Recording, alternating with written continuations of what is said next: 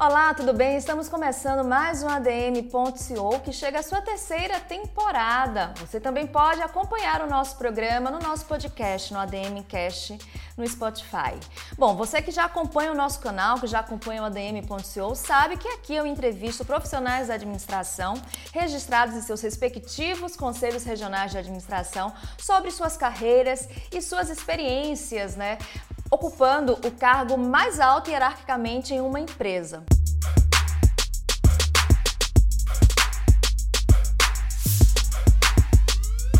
E hoje a gente tem o prazer de convidar um administrador, um empreendedor que acreditou na sua ideia, se uniu com as pessoas certas e formou uma startup que revolucionou o mercado da contabilidade. Eu tenho o prazer de chamar o Vitor Torres, que é CEO da Contabilizei. Tudo bem, Vitor? Tudo bem, obrigado por ter me convidado. Um grande prazer estar aqui com todos vocês. Imagina, um prazer é todo nosso, um prazer recebê-lo novamente aqui no nosso canal. A gente tem um programa gravado com o Vitor sobre mentoria, o CRA São Paulo Entrevista. A gente vai colocar mais para frente o link para vocês acompanharem também. E trazendo você novamente aqui para a gente, que tem um, uma história de sucesso, uma, uma história muito curiosa, né? E pesquisando mais sobre você, Vitor, descobri que você, quando criança, queria ser aventureiro. E você conseguiu passar por várias aventuras, né? Você foi do exército, uh, você foi pai muito cedo, você é um empreendedor, que é uma aventura diária, né? Ser empreendedor no Brasil. Gostaria que você começasse o nosso programa falando um pouco uh, sobre a sua trajetória, né? Quais os principais caminhos que você percorreu até chegar na Contabilizei? Legal. Bom, é uma história, eh, não diria convencional, mas tudo começa com eu me lembrando da minha mãe me perguntando o que, que eu queria ser quando crescer? Acho que é a pergunta de todos os pais, né? Eu faço isso para minhas filhas também hoje. E eu acho que eu devia ter uns 7, 10 anos e, e, e eu sempre queria ser, eu falava, eu quero ser é, aventureiro. E, e, e, aí a minha, né, naquela linha de aventureiro, de ter um carro, ir no meio das montanhas, fazer viagens, aquelas aventuras tradicionais na cabeça da criança, né? E, e, eu sei que meus pais, eles me olhavam assim, meu, minha, minha mãe é, é, dentista e meu pai é engenheiro de formação, então, aquela, aquela cabeça um pouco mais tradicional, e eles olhavam para mim, e agora olhando assim, né, para trás, eu ficava pensando, como é que ele, o que, que eles ficavam pensando de mim, né? Tipo, como é que ele vai fazer dinheiro sendo um aventureiro? Mas, enfim, né, eu tinha essa, essa, é, essa visão, essa paixão de, de, de ser aventureiro. Uh, mas logo cedo na minha vida também, uh, eu tive minha primeira filha. Uh, hoje ela tem 21 anos. E na época que eu tive ela, eu estava, acho que no terceiro semestre de administração de empresas. Eu fiz toda a parte de administração com uma filha em casa. Eu imagino que deve ter muita gente aqui que também né, tem filhos uhum. e cursou ou está cursando o curso de administração. E depois, eh, logo em seguida, eu entrei para o Exército, fiquei três anos lá como oficial e, e, depois me formei em administração, comecei a trabalhar numa consultoria de gestão no, no, no Rio Grande do Sul, e depois eu fui para o Mar de São Paulo, e aí a gente começou a pegar projetos um pouco né, maiores de multinacional, e, e, aí eu fui fazer uma outra aventura com a minha esposa e filha, né, que eu já tinha filha na época, que foi morar em Londres, a gente acabou morando por três anos lá, então saímos é, de, de, de, de, mala e cuia, como dizia, como diz um bom gaúcho, uhum. para Londres e acabamos passando três anos lá e construir minha vida do zero, uh, lá junto com a minha esposa e minha filha. E, e depois, quando eu retornei, uh, a única coisa que eu tinha na cabeça é que eu queria ser empreendedor, eu não queria né, trabalhar em, em, em, empresa, eu queria, eu queria tocar um negócio, queria uh, criar um negócio. Uh, e aí eu montei uma empresa de educação corporativa que a gente atendia uh, de médias a grandes empresas, tivemos grandes empresas no, no, no portfólio. E, e, aí, na sequência, eu também criei em paralelo a primeira aceleradora de startups, que é uma espécie de, de incubadora para empresas de tecnologia uhum. uh, no Paraná. Logo na sequência, eu criei a Contabilizei. Mas olhando, olhando para trás, uh, eu, eu, vejo né, esses 30 anos aqui, 25, quase 30 anos de, de caminhada, que a, a minha a, eu, eu, eu, acabei me tornando um aventureiro, né? E, e a aventura uhum. que, eu, que, eu, que eu tenho hoje uh, é a aventura de empreender, a aventura de tocar um negócio que cresce muito rápido, né? A gente começou em 2013 a companhia Contabilizei. Esse ano a gente está fazendo 10 anos e nesses 10 anos a gente saiu de duas pessoas. Uh, hoje somos 1.100 pessoas Maravilha. espalhadas no Brasil inteiro. Então tem sido uma grande aventura. Uh, né? Captamos uh, dinheiro com investidores não só da América Latina, mas mundiais, incluindo grandes bancos como Goldman Sachs. Então essa essa tem sido a minha aventura. Então olhando para trás, conectando os pontos, como diz, né, como dizia Steve Jobs, eu consigo olhar que sim, a minha carreira tem sido uma, uma grande aventura. Muito bacana, Vitor. E falando né, desse início da Contabilizei, como é que surgiu a ideia né, desse produto da Contabilizei e o que é que te fez uh, não desistir né, dessa ideia? Porque eu também ouvi você falando que várias pessoas não apostavam nessa ideia, mas você sempre persistiu. Então, primeiro fala pra gente como é que surgiu a ideia e o que é que te motivava a seguir sempre que você recebia um não. É, é isso mesmo. E acho que o que, aonde que começou a ideia foi quando eu fui empreender pela primeira vez, né? A gente foi ter o primeiro CNPJ. E aí, é, tendo o CNPJ, você precisa ter um contador que abre o negócio, que cuida, né, dos impostos, te ajuda a faturar, enfim. E para mim a relação como dono de empresa com o contador sempre foi uma relação difícil, né? Sempre achava que o serviço era um serviço muito caro, uh, né, tem todo o custo Brasil atrelado a isso. É, as respostas, quando eu tinha pergunta, eram respostas muito técnicas, embora sendo um administrador, eu não, não era perito em, em, em contabilidade. Então, eu, eu senti essa dor do micro pequeno empresário brasileiro, entendo que lidar com essa burocracia do Brasil e essa burocracia sendo intermediada através do contador. E naquela época que eu tive a ideia, foi em 2010, e muitos de vocês aqui né, já, já estavam provavelmente formados e ou estudando. E se a gente for lembrar né, de 2010, o que estava acontecendo é que os grandes bancos eles estavam criando o internet banking. Né? Naquela época não tinha o aplicativo móvel ainda no nosso celular, mas eles estavam com a, na criação do internet banking que tu poderia fazer algumas interações com o banco, né? seja pagar conta, fazer transferência, etc., através de uma plataforma na nuvem. E ao invés de ir no, no, na agência bancária. E, e para mim, eu comecei a traçar um paralelo muito claro com, com contabilidade, né? Porque eu precisava ir no, uh, no meu contador, entregar documento físico, pegar documento, assinar. E era uma disrupção na minha rotina que eu não gostava de ter que ir no escritório ou uhum. receber o contador. E eu sempre fui um cara que olhou muito mais né, de se relacionar via internet, assim, com pelo menos as coisas que são transacionais, né, fazer pela internet. E aí eu tive essa ideia, poxa, se os bancos estão uh, ofertando uh, um canal digital uh, para os seus clientes, por que, que a gente não poderia ofertar, um, ser um escritório, ofertar um canal digital e, por consequência, através dessa escala que a gente ganharia, né, essa eficiência operacional, a gente revertesse essa eficiência operacional em custos de contabilidade, mensalidade de contabilidade mais barato para o cliente. Então, através da tecnologia, do canal digital, a gente poder escalar a operação e isso dá mais, uh, dá, dá, mais eficiência, essa eficiência entregar em forma de valor para o nosso cliente. Uhum. E, e, aí, quando eu fui conversar com vários escritórios de contabilidade, né, para fazer a parceria e começar a empresa junto comigo, porque era um mix de empresas de contabilidade com tecnologia, né, para fazer essa junção Sim. e fazer essa escala, é, ninguém acreditou na ideia, né? Disseram que o Brasil era muito complexo, que é, nunca ia dar certo, que eles já tinham pensado nessa ideia, mas era impossível fazer.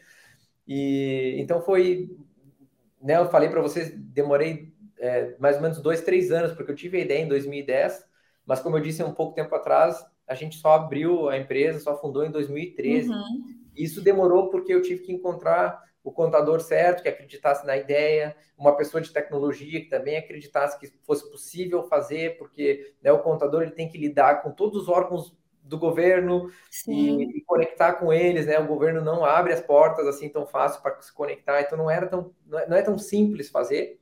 E mas a, a nossa jornada, eu acho que uh, não só a jornada empreendedora, mas a jornada das nossas carreiras é enfrentar muito não.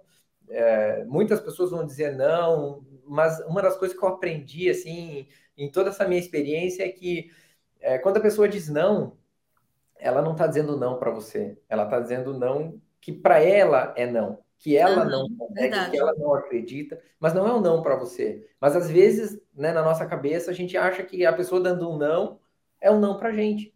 Então, essa limitação que às vezes a gente coloca através de uma opinião de uma outra pessoa, uh, não necessariamente deve servir para a gente. Mas também não estou dizendo que a gente não tem que escutar o outro, né? a gente não tem que cegar e falar, não, eu vou fazer isso de qualquer forma. No meu caso, felizmente deu certo, mas é, é um pouco do aprendizado do, de viver aqui, mundo dos negócios. Aproveitando esse seu exemplo, uh, qual a diferença para você de resiliência e teimosia? A gente vê muitas pessoas batendo de frente com algo que já não tem mais para onde ir, mas mesmo assim acreditando. Isso é teimosia ou é resiliência?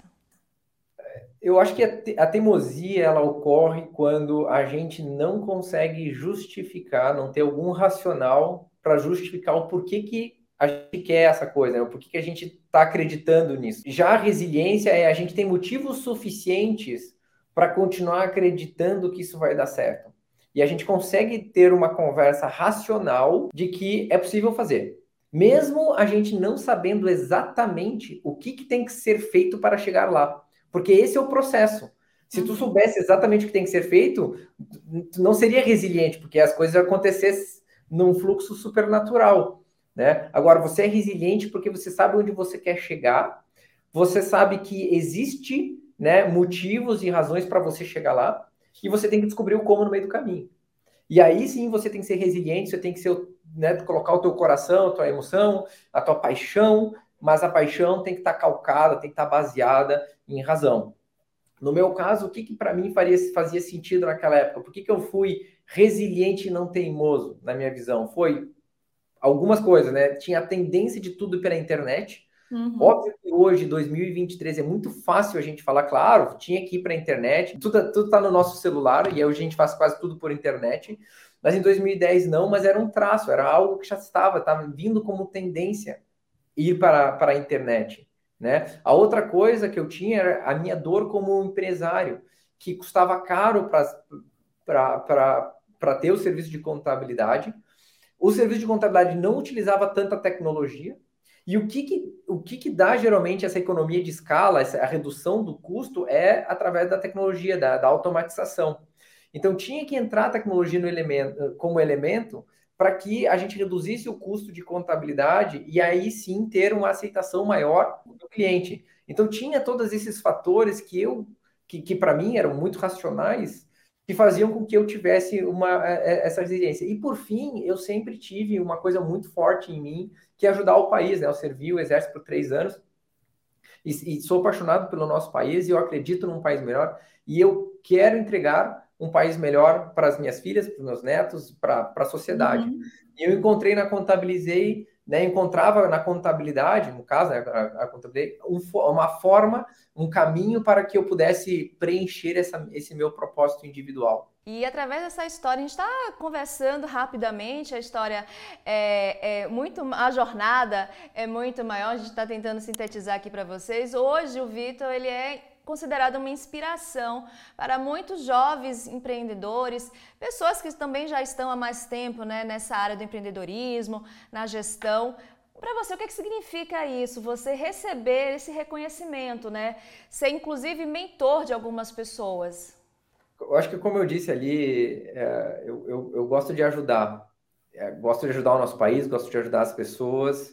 E eu acho que quando a gente faz isso com o coração, quando a gente faz isso com o propósito, uh, a gente não está muito preocupado com, é, com a consequência direta, né? Se o Vitor vai se transformar um mentor, se o Vitor vai se transformar uma inspiração, uh, porque se a gente quer e se a gente se apaixona por aquilo, por uma visão, é, algumas coisas vão acontecer. Você pode ganhar um prêmio, você pode ser entrevistado é, aqui, é, você pode, enfim, pode, pode acontecer várias coisas no âmbito pessoal. Mas uma das coisas que eu acho que sempre me trouxe conforto foi de ter a consciência de que é, eu estava perseguindo um sonho e que eu estava perseguindo a minha paixão. E se as pessoas gostam e se elas me veem como uma fonte de inspiração, obviamente isso me nutre, isso me deixa ah, com, com, com mais vontade de, de ajudar, mas esse não é o fim. Mas é, eu vejo que muitas pessoas focam nessa nesse resultado de curto uhum. prazo, nesse, uh, nesses objetivos que são que para mim não são objetivos fins, Né? Então, o fim, o fim de tudo não é você ter um emprego melhor, o fim de tudo não é você ter um salário maior, você, não, é, não é você ter um cargo maior. Esse não é o fim. O fim é você entregar algo para a sociedade, para a empresa, para os seus clientes, é você gerar valor. E a consequência de gerar valor é que você tem um emprego melhor, que você tem, você pode ter um, um, uma, uma, uma vida um pouco mais tranquila financeiramente. Então tem todas essas consequências fruto do fim que está linkado em agregar mais valor. E aí o agregar mais valor é muito legal porque nós seres humanos conseguimos agregar valor de várias várias formas, né? O que você agrega valor é totalmente diferente da forma como eu agrego e tá tudo certo, Exato. e a gente é conhecido de diferentes formas. Exatamente. Bom, a gente vai colocar, já que a gente está falando um pouquinho sobre esse momento mentoria do quanto tempo já que você está nessa tá atuando como mentor, Vitor? Sim, de forma formal desde que eu fui é, aceito como empreendedor em Endeavor em 2016, então devem estar tá fazendo aí Sete anos esse Sete ano. anos. Muito legal, muito legal. A gente vai compartilhar aqui com vocês o link desse programa que a gente gravou com o Vitor sobre mentoria. Tá muito legal, tenho certeza que vocês vão gostar também. Agora, Vitor, uma curiosidade, né? A gente vai começar a falar um pouquinho das dicas aqui. A gente vai aproveitar, obviamente, o Vitor para pegar dicas com ele, você empreendedor que está nos assistindo, principalmente para você. Uh, eu imagino que um dos momentos mais difíceis para o empreendedor é na hora de conseguir um investidor, né? Conseguir um investidor anjo, conseguir alguém que aposte, é, aposte financeiramente naquele, naquele projeto. Como é que foi essa experiência para você? E que dicas você dá para quem está nesse momento? Sem dúvida, conquistar um investidor e, é, e conquistar um investidor de, de que a gente chama de, de, classe A, né, que são os investidores de alto nível, é, super complexo de fazer, super difícil, mas o foco de todo empreendedor, administrador, como eu, muito similar ao que eu disse antes, é a gente tem que construir uma grande companhia. A gente tem que construir um produto, um serviço que faz sentido para o mercado e, por consequência disso, a gente faz o nosso negócio crescendo. E, e, é exatamente isso que o investidor quer ouvir, né? Ele não quer, ele não quer ser conquistado. O investidor ele quer ter a oportunidade de investir em um negócio que vai ser muito grande. E o que a gente precisa fazer é mostrar para ele que a gente está nesse caminho. Então, toda vez que a gente foca, né, coloca a nossa atenção em melhorar o nosso negócio, melhorar nossos números, é muito mais simples de trazer investidores uh, de classe A, né, de, de, nível mundial, porque eles vão entender quais são os números, para onde a, a, companhia vai e todo o histórico que ela já esteve. Então, a uhum. gente costuma dizer, entre aspas, que é super importante você, para conquistar o investidor, primeiro mostrar qual é a atração do negócio.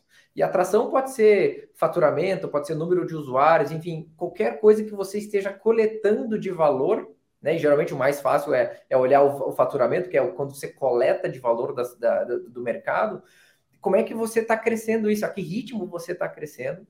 E depois você tem que mostrar qual é a visão, para onde que o teu negócio vai, qual que é o tamanho que o seu negócio vai ter e por que que você é a pessoa certa né? E por que, que o seu negócio é o negócio certo para ocupar essa posição uhum. e entregar esses valores que você quer entregar para a sociedade e para o mercado. Vitor, como é que você está acompanhando o atual cenário das startups no Brasil? A gente fica acompanhando algumas notícias que dão a entender que é um momento de crise. Como é que está isso? É o seguinte, o, o dinheiro anteriormente, até 2021, ele era um dinheiro relativamente barato. Ou seja, os investidores captavam dinheiro de forma barata, né? É, porque a taxa de juros não estava alta, e aí ficava muito mais, tinha muito mais dinheiro para investir em startups, em empresas de tecnologia, porque o ganho, a, a capacidade de crescimento de uma, uma de uma empresa de tecnologia é muito maior que qualquer outro investimento. A partir do momento que o dinheiro começou a ficar caro, ou seja, os juros começaram a crescer muito alto, o risco versus o retorno, o potencial retorno de uma, de uma empresa, de investir numa empresa de tecnologia, não te, começou a ser mais bem avaliada. E então começou o que? A ficar mais escasso o investimento. Porque o investidor começa a pensar assim: puxa, eu tenho aqui um rendimento seguro que está me rendendo muito mais do que rendia antes. Por que, que eu vou arriscar em outro investimento que eu não sei se a chance de sucesso vai ser alta? Porque geralmente uma empresa de tecnologia de uma startup, a chance de sucesso ela não é alta. Se for pegar as estatísticas, ela é bem baixa. Então, a relação risco-retorno começou a ficar um pouco mais, é, bem, bem mais equilibrada. E uhum. então a gente diz que secou um pouco, o investidor está começando a ficar bem mais criterioso, porque em vez de investir numa startup, ele vai deixar o dinheiro parado lá com segurança, ele vai ficar mais tranquilo que o dinheiro vai render. Pode não render tanto, mas ele também não vai estar tão, tão exposto ao risco. E com isso começou a reduzir então o dinheiro uh, disponível para as startups. É isso que aconteceu. Então, quando uhum. isso acontece, o investidor começa a ficar muito mais criterioso, ele vai começar a olhar muito mais o que é, o que eu falei antes, a tração do teu negócio. Como que o teu negócio está indo? Como é que ele está vindo e como é que ele está crescendo ao longo do tempo a perspectiva de crescimento. Exatamente isso que está acontecendo, é, mas na minha visão, o mercado é cíclico, logo, logo taxas de juros baixam, vai entrar mais dinheiro, a gente. Mas eu acho que uma coisa não vai, dificilmente vai mudar, e o mercado aprendeu isso muito que é mesmo em tempos de dinheiro barato, não, não dá para ficar distribuindo e entrando uhum. em qualquer é, startup. Então, eu acho que o nível, o, o, o, o, nível de o critério que eles vão adotar está cada vez mais é, é, difícil, né? Está cada vez mais é, apertado o, o, nível, né? A peneira está cada vez mais apertadinha. Mas para quem tem um negócio, uma visão, está entregando resultados, está crescendo no ritmo legal, investimento sempre tem. Bom, a, a Contabilizei com pouco tempo de fundada já tinha o objetivo de fazer parte de várias regiões né, do Brasil. Eu queria saber como é que está esse projeto de vocês, como é que vocês estão hoje, né, o alcance da Contabilizei hoje. Sim, a gente começou trabalhando, é, ofertando o nosso serviço apenas em Curitiba, Aí, logo no, no, ano seguinte, 2014, a gente, começou, a gente começou a atender São Paulo, 2015 a gente começou a atender Rio, hoje, 2023, atendendo mais de 50 cidades no país, é, praticamente onde está concentrado o PIB brasileiro, é, a gente a está lá dentro. Então, esse é o, tem sido a, a, expansão geográfica da companhia. A gente começou com, é, né, obviamente, zero clientes, hoje já temos mais de 50 mil clientes é, de longe a maior, maior escritório de contabilidade aqui do Brasil. Muito orgulho de, de ajudar muitos micro e pequenos empresários, mas a gente, como a gente atua no nível de serviço, a gente precisa se conectar prefeitura a prefeitura. Então tem investimento em cada prefeitura que a gente quer, quer cada cidade que a gente quer abrir, a gente precisa fazer um investimento na prefeitura, no sentido de conexão com a prefeitura, né, de tecnologia, enfim, esse investimento interno que é, a gente não consegue atender hoje o Brasil inteiro no T0. Então, tem todo um, um movimento, um investimento que a gente faz para aumentar e ampliar o número de cidades atendidas. Isso acaba até ajudando a desenvolver mais a cidade, né? Vocês acabam deixando esse legado tecnológico, digamos assim? Eu diria que a gente ajuda a cidade a se desenvolver no sentido de trazer mais tecnologia para a cidade, Sim. né? Mas, é, e aí vai de, de, como, como que é aproveitado isso, mas assim, a gente tem trabalhado muito aqui um pouco da porta para dentro de como que a gente melhor conecta com as prefeituras e como que a gente Sim. garante a melhor conexão. Mas vai de prefeitura a prefeitura, sabe? A prefeitura tem que também estar é, tá predisposta a, a,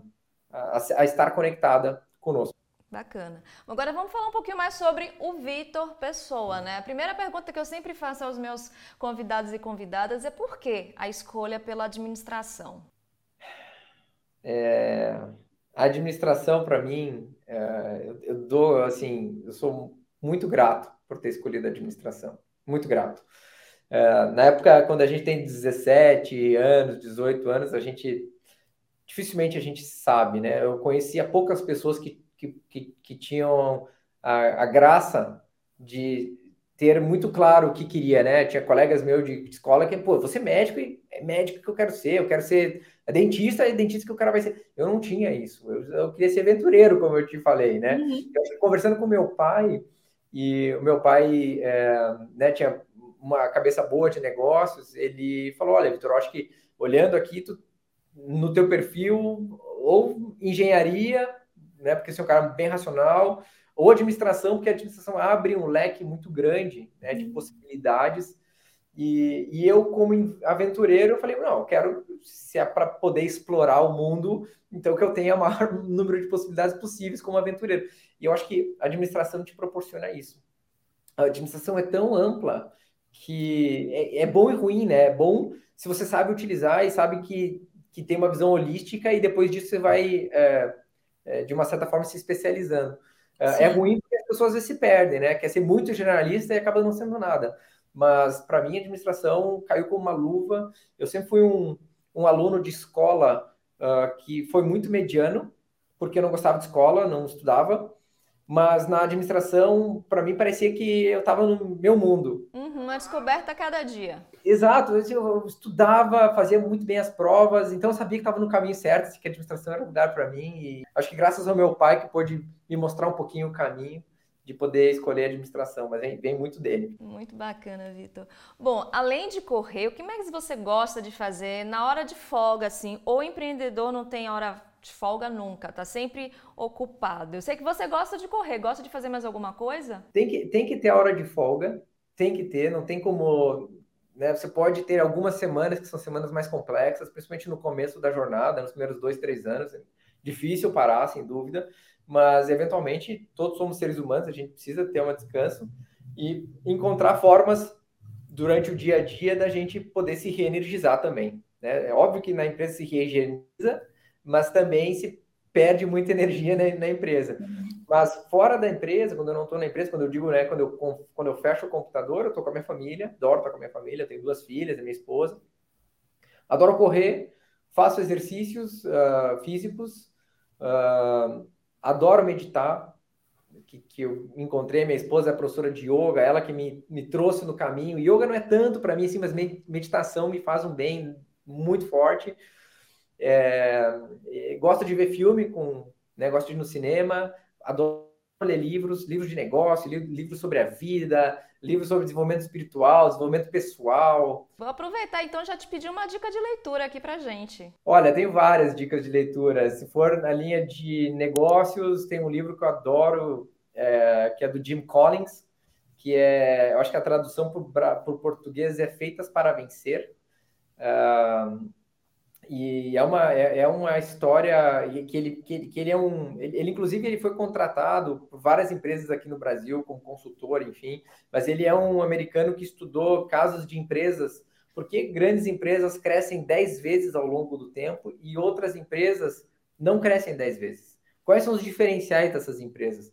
E, e ali tem histórias muito legais, né? É, então procurem lá, todos, todos os livros do Jim Collins são fantásticos mas esse é o que eu mais, mais gosto.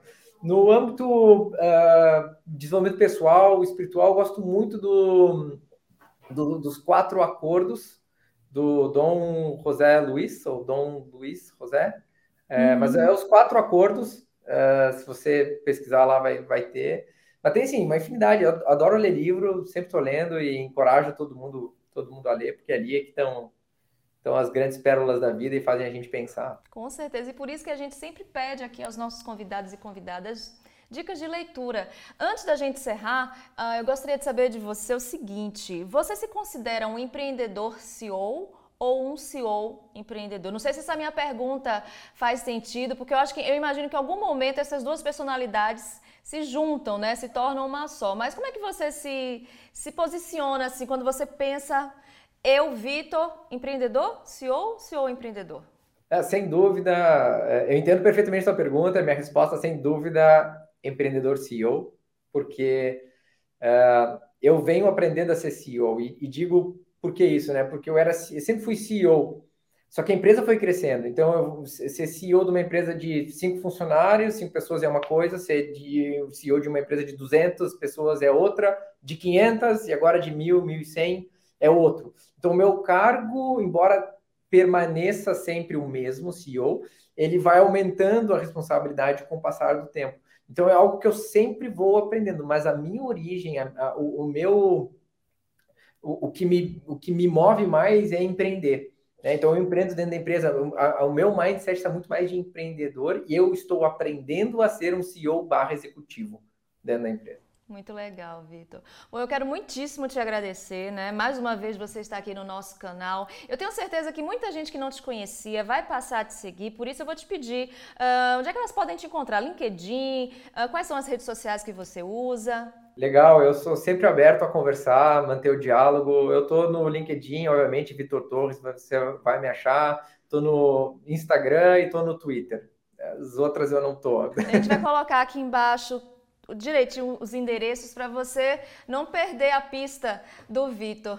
Bom, Vitor, mais uma vez, muito obrigada. Espero tê-lo novamente aqui com a gente e estamos à disposição. Nossa, eu agradeço muito o convite e queria dizer que é uma excelente oportunidade e excelente trabalho que vocês estão fazendo. Quem dera eu, na minha época, lá em meados dos anos 2000, que eu tivesse um canal de administração para seguir, que pudesse ter entrevistas, podcast. Na minha época era só biblioteca e algumas revistas que tinham. Então, assim, muito legal a iniciativa de vocês. Contem comigo, tudo que eu puder apoiar, porque eu tenho certeza que a geração que está vindo, a geração que está se desenvolvendo, os profissionais que estão aqui, é, é outro, vai ser outra outros 10 anos para frente, sabe? A gente vai olhar para 10 anos vai ter outro profissional, outro muito mais gabaritado.